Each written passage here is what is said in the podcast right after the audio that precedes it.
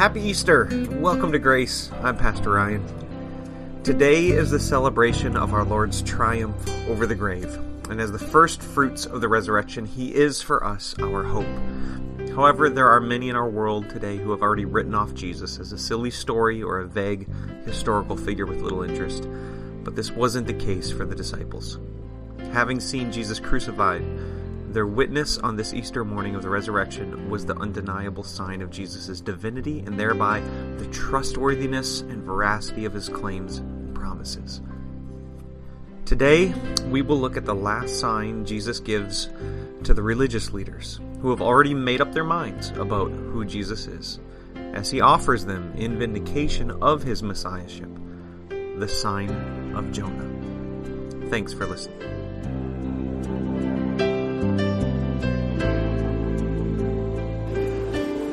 Here it is. Jesus is alive, church. He's alive. And for those who knew him best, this is the world's greatest surprise. Never had anybody risen from the dead in a glorified state. And no doubt, as we run across the encounters through the New Testament accounts of Jesus encountering his disciples, they'd never seen a glorified man before, and so many of them didn't know even who they were looking at. Mary herself, not until Jesus says her name, Mary, does she realize that it is Jesus. Because it is the world's greatest surprise. We're in a series here at Grace that's endeavoring to look at the Old Testament pictures, portraits of who Jesus is, such that we would better understand our Savior.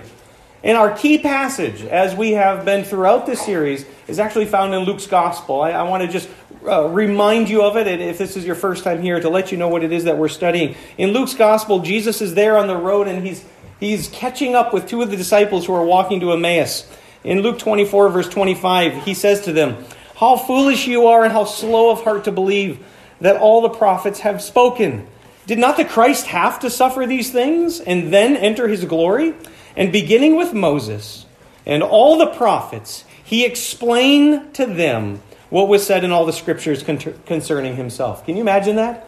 How amazing would that have been to actually have been there with Jesus and had him start to go through the teachings of Moses, go through the prophets, and show in every little way in which Jesus has fulfilled the law as to how he is the Messiah that was prophesied for Israel and now for the whole world. Amazing. But there's something else in this text that's a little peculiar, which is even up to this point, they still didn't recognize him. They were still waiting to be surprised. So let me continue in Luke 24. Verse says, As they approached the village to which they were going, Jesus acted if he was going on further, but they urged him strongly, saying, Stay with us, for it's nearly evening and the day is almost over. So he went in to stay with them. While he was at the table with them, he took the bread, gave thanks, broke it, and began to give it to them. Then their eyes were opened, and they recognized him. Can you imagine that moment? I, don't know how it goes in, in your house, or maybe if you're like this at all, but um, every now and then, if I'm walking into a room, apparently I have very quiet footsteps. And my wife doesn't know I'm there, but when she does, she, she makes this sound. Anybody else know what that's like? that's this moment. That, that's this moment of being with Jesus. And there, he gives thanks, he breaks the bread, gives it to them, and they see it. Their eyes are open. He's alive. This is the world's greatest surprise. Something happens right after this. The text says, And then he disappeared from their sight. They asked each other, Were not our hearts burning within us while he talked with us on the road? As he opened the scriptures to us? They got up, watch this now. They got up and they returned at once to Jerusalem. There they found the eleven and those with them assembled together and saying, Sup, guys? How you doing? Is that what, what, what? Check this out now. They have their eyes open. They see the surprise, and immediately, what do they do? They go tell the story. It's, that's immediately what they do. They share the news of this amazing, earth-shaking, never before seen event. Jesus is alive. They say it's true. The Lord has risen and has appeared to Simon. Then the two told us what had happened on the way and how Jesus recognized by them when he broke bread. In verse 36, however, you'll see that not everyone's convinced. While they were still talking about this, Jesus himself stood among them and said, Peace be with you. Watch this. They were startled and frightened, thinking they saw a ghost. Look, Maybe a little insulting for Jesus, right? Not a ghost, guys. It's me. And, and in order to help persuade them, look at what Jesus says next. He says, Why are you troubled? Why do doubts rise in your mind? Look at my hands. Look at my feet. It is I myself. Touch me and see. A ghost doesn't have flesh and blood as you see I have. And when he had said this, he showed them his hands and his feet. And while they still did not believe it because of joy and amazement, they still didn't. He said, Do you have anything here to eat? And they gave him a piece of broiled fish. And he took it and he ate it in their presence. I suspect to show them, look, ghosts don't eat your food, right? I'm here. It's really me. They couldn't believe it. Why? Because it is the world's greatest surprise. Now, as I walk through this text, I, I just am, I mean, I'm overjoyed by it. I, I recognize maybe my own tendencies to just think the worst. Anybody, any pessimist in church today? Anybody always thinking it's going to go the wrong way all the time, right? And um, which, which is the Winnie the Pooh character that's always sad? Which one is it? Yeah, a couple of, I mean, anybody like that, I, I suspect having witnessed the crucifixion, having all of your expectations for what you thought Messiah was going to be dashed there as he is now lifeless. Yeah, I can imagine being a little pessimistic. But Jesus is not dead, Jesus is alive. One of the things that troubles me in our world today is that you can you can really get frustrated quickly by telling people the good news. You can share with them and witness to them the impact of Jesus in your life. But what I have found is that there isn't really any measure of argument that can convince people because you know something? People have already made up their mind for the most part. For the most part, people have already decided what it is that they are going to believe. You show them evidence, you could show them proof. I mean, there you saw it, right? Jesus himself, touch me and see. And they're like, I don't know if I believe it because we tend to be those type of people who have already, we've already concluded what we will, we've already made up our minds. Uh, this this past week we had some beautiful weather, right? It's about time. We got some beautiful weather here, and um, we have a pile of snow over uh, by my mom's next to a shed, and it all melted because that's what snow does, and it flooded the shed. And so I went over um, a couple of times and we bought this, you know, cheap pump to pump it all out. And I'm telling you, this pump just was not working at all. My mom made the suggestion. She had this, this pipe, this inch and a half pipe. She, she said, Do you think you could hook that up? And of course, I know there's no threading on it. It's not going to work. So immediately, I made up my mind that it wasn't going to work. And I stuck the garden hose on it instead. I'm telling you, I was over there yesterday uh, for four hours waiting for this thing to drain, and it just wasn't draining, wasn't draining. And I got so frustrated because I just said, It's, it's done. This isn't going to work. I made up my mind. I shut everything down. But then I saw that pipe out of the corner of my eye. And I thought, you know what? Since I'm out here anyways, I'll just get some duct tape out because duct tape fixes everything, right?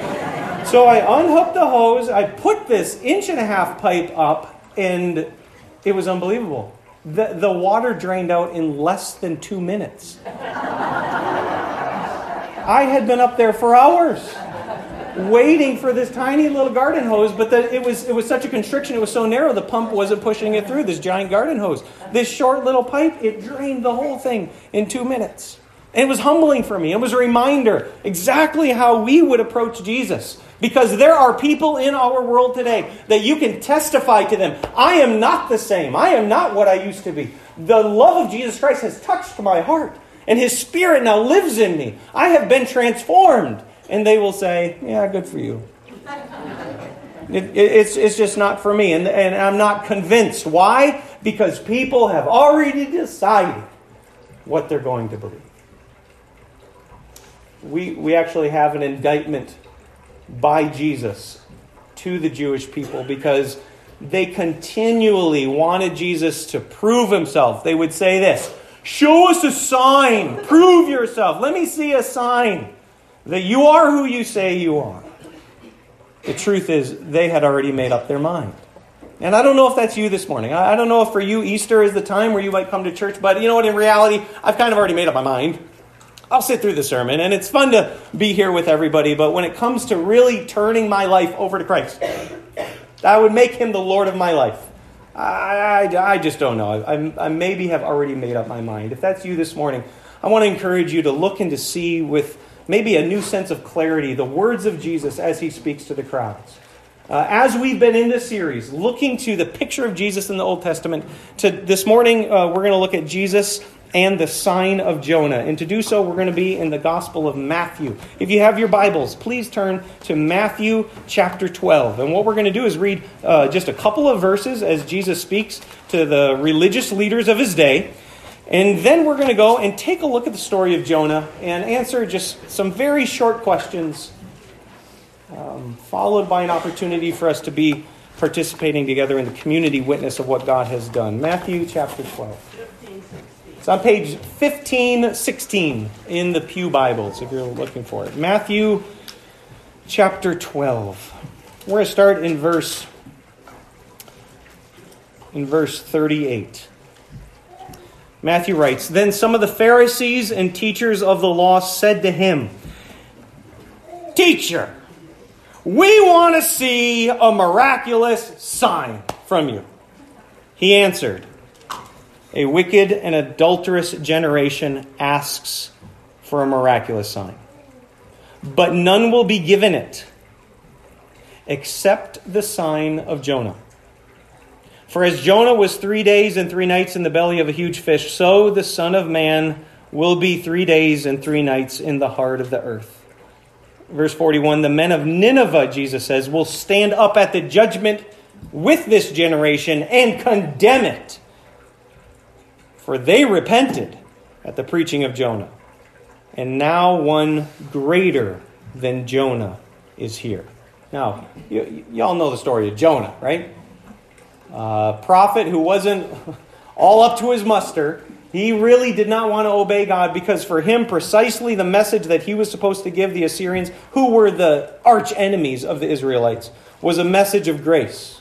And he knew that God, well, it was a message of judgment, but he knew God was gracious. So he was going to come and offer the message, but he was afraid that God would forgive them. And so rather than go to Nineveh, you guys know the story, what does he do? This prophet turns tail the other way and hightails it to the east on a ship. And there on the ship with all these sailors, he's asleep and the storm is beating. And, and they say, We're, we're all going to die. And he says, Well, I, uh, I know the God who made the land and the sea. And they say, Well, your God could help us then. Jonah's idea was throw me overboard. I believe for Jonah, this was the ultimate way for him to get out of his assignment, right?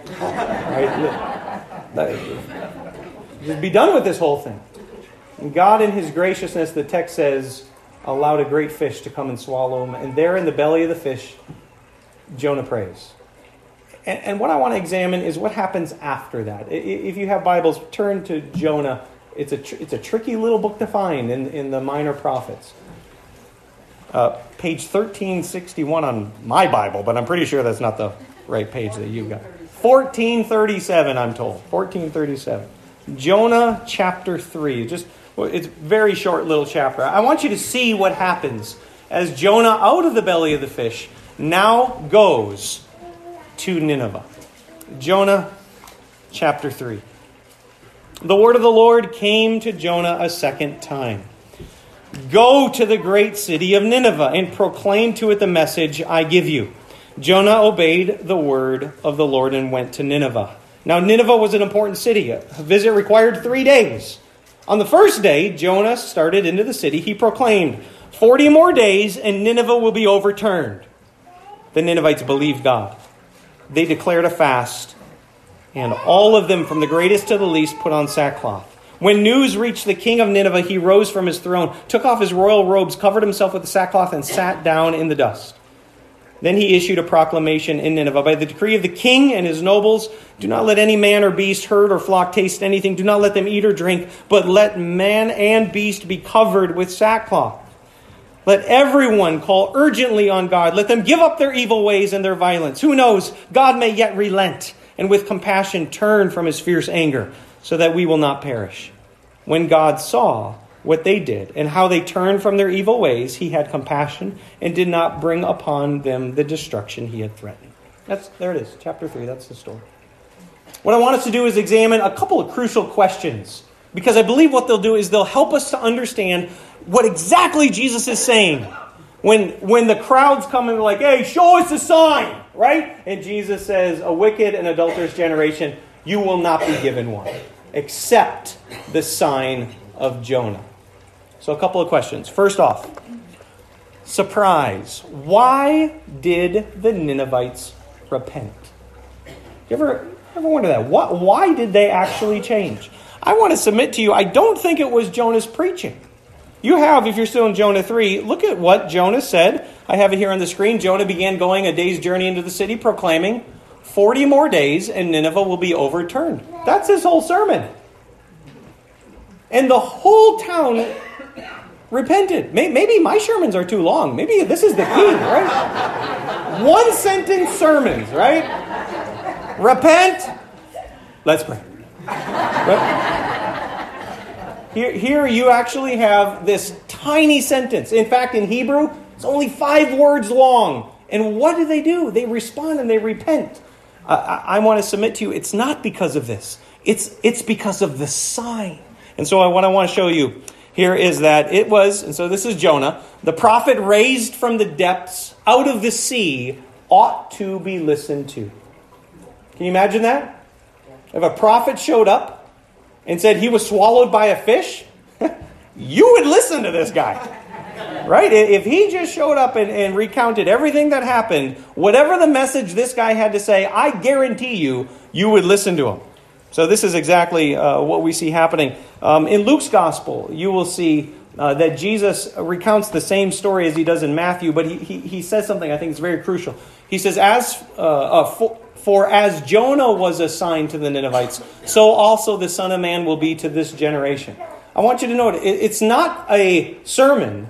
Jonah himself was the sign. Because a prophet who rose from the depths of the sea, spit out by a fish, that's a kind of sign that you and I would need to pay attention to. Um, for Jesus, the Savior raised from the dead out of the tomb, ought to be listened to. Amen? Uh, you know why people don't today, though, right? Because they've already made up their minds. But if Jesus rose from the grave, we ought to listen to him.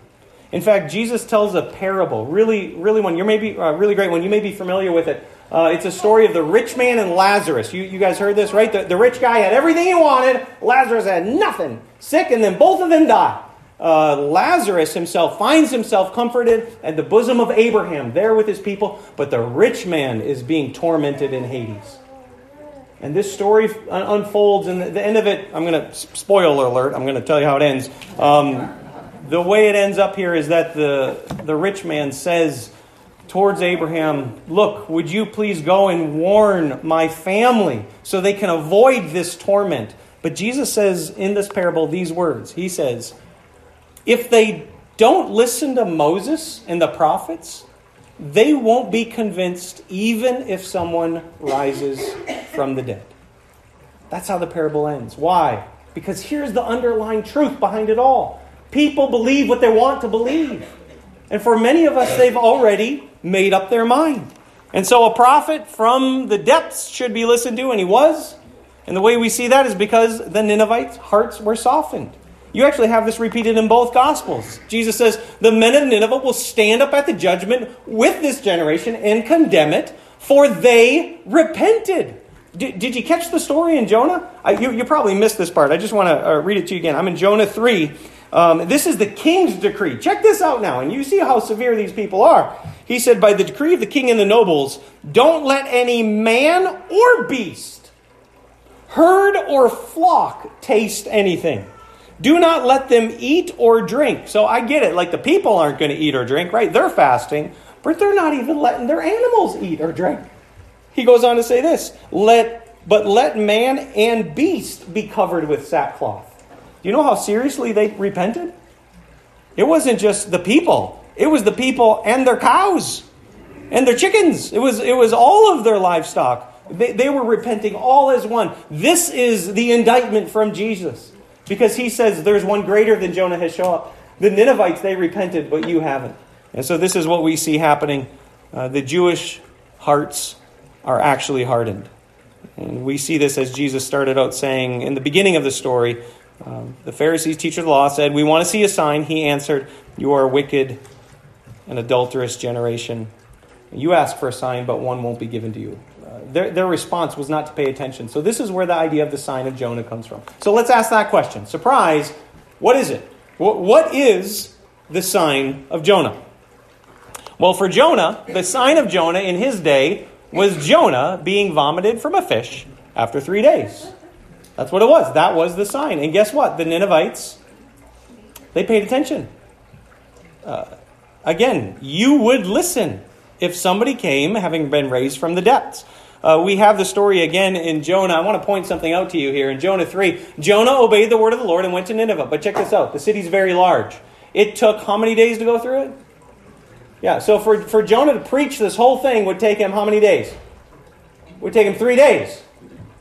It says on the first day, right? He, he goes a day's journey into the city. He preaches his little sermon. Everybody knows that here's this prophet came from a fish. And that's all it took for word to spread. That's all it took. The sign for the people was a prophet who was delivered from death after three days in the belly of the heart of the sea. That was the sign. And because that sign was so compelling, did Jonah have to preach his other two days? Took him one day, and the word spread. In fact, look what the text says it spread from the greatest to the least. And finally, Jonah's warning reached the king of Nineveh. The Ninevites paid attention. The sign of Jonah in Jesus' day is that Jesus will be resurrected after three days. That's the sign. We ought to listen to what this Jesus has to say. The sign that God gives is one that's indisputable. You can't argue. He's here. I don't believe it. He's a ghost. Guys, I ain't a ghost. Look, I'm real. You can't get around it. Jesus is risen. And because of that, that is the sign that is offered to them. So, what do the religious leaders do? What do you suppose they do? They ignore In fact, we have repeated again in Matthew 16 the same account that Jesus is going to offer them the sign of Jonah. This is what he says in Matthew 16.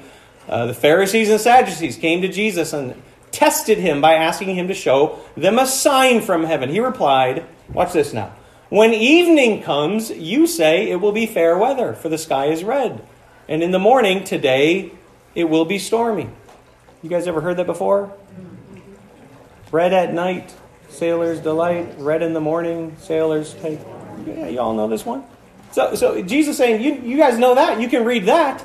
You know how to interpret the appearance of the sky, but you can't interpret the signs of the times. You, you know what they're doing? They're ignoring the evidence. Why? Because what have they done? They've already made up their minds. A wicked and adulterous generation looks for a sign, but none will be given it except the sign of Jonah, and then Jesus left them. So the religious leaders, they ignore the sign. Again, I want you to I don't want you to leave church today saying, what was the sign again? Look, the sign in Jonah's day was a prophet raised from the sea. The sign that Jesus is going to give of the authority that you need to listen to him. I don't care what you've made up in your mind. You got to deal with Jesus is that he is not in the grave. The tomb is empty, folks. It's empty. And so that's the sign that we need to pay attention to. All right, one last question. Surprise what was the response? So, the surprise of a prophet raised out of the depths of the sea was a story worth telling. And so, what do the Ninevites do? They tell everybody. They tell everybody. In fact, a three days journey, he was only there for one of them. They're the ones who spread the story. Here it is. The Ninevites believed God. A fast was proclaimed, and all of them, the greatest to the least, put on sackcloth. Everybody heard. And it finally reached the, the king because the Ninevites shared the story. So, what about Jesus then? The surprise of a Savior raised from the dead out of the tomb is what? Oh, say this with me now. What is it? It's a story worth telling. You believe that? I hope you believe that. Do you know the Apostle Paul believed this above all things when it came to the core of what the gospel message was? This was at the centerpiece of it. We have this recorded in 1 Corinthians 15. Listen, listen to Paul now. He says, Brothers and sisters, I want to remind you of the gospel I preached to you, which I received and on which you have taken your stand. By this gospel you are saved, if you hold firmly to the word I preached to you. Otherwise, you believe in vain. For what I received, I passed on to you as to first importance. So here it is. You ready? Well, what is it, Paul? Well, what's this gospel that you've been preaching everywhere? That Christ died for our sins, according to the scriptures. That he was buried. And then what? That he was raised on the third day, according to the scriptures. The surprise of a Savior raised from the dead out of the tomb is a story worth telling. So, what did the Jewish authorities do, right? There it is. That was the sign given to them. And what do they do? It gets a little dark here, folks. I'll be honest with you. They lie, they bribe, and they deny. I actually want you to turn to the text. So turn with me to, um, I think it's Matthew 28, the end of the chapter, end of the book, end of the Gospel of Matthew. And I actually am going to I believe I have to ha- have you turn to Luke 24. I, I, I have the, I have the long, wrong one written down here. Luke 24 is where, where you want to turn to. Luke 24.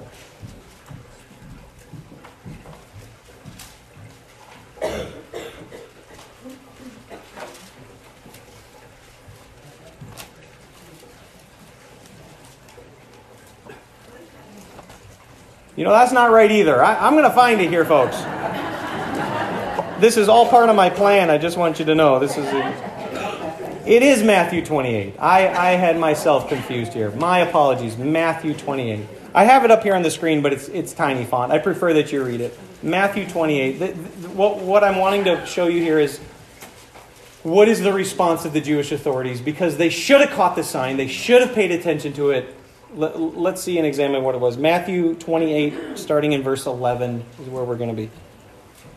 While the women were on their way, some of the guards went into the city and reported to the chief priests everything that had happened. Everybody with me, right?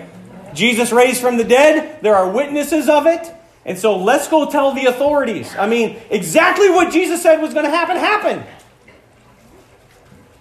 Verse 12 When the chief priests had met with the elders and devised a plan, they gave the soldiers a large sum of money telling them, You are to say, his disciples came during the night and stole him away while we were asleep. Now, let, let me just break that down for you because that's a lie.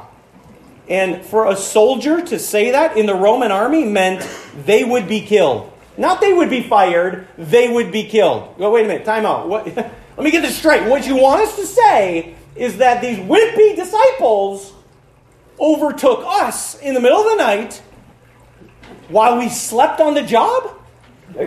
Yeah, that's it. That's what we want you to say. Here's a big chunk of money. Look what happens. They say if this report gets to the governor, we will satisfy him. Does everybody know what that means? Right? If your boss finds out, eh, we'll take care of it. Don't worry about it. We'll take care of it.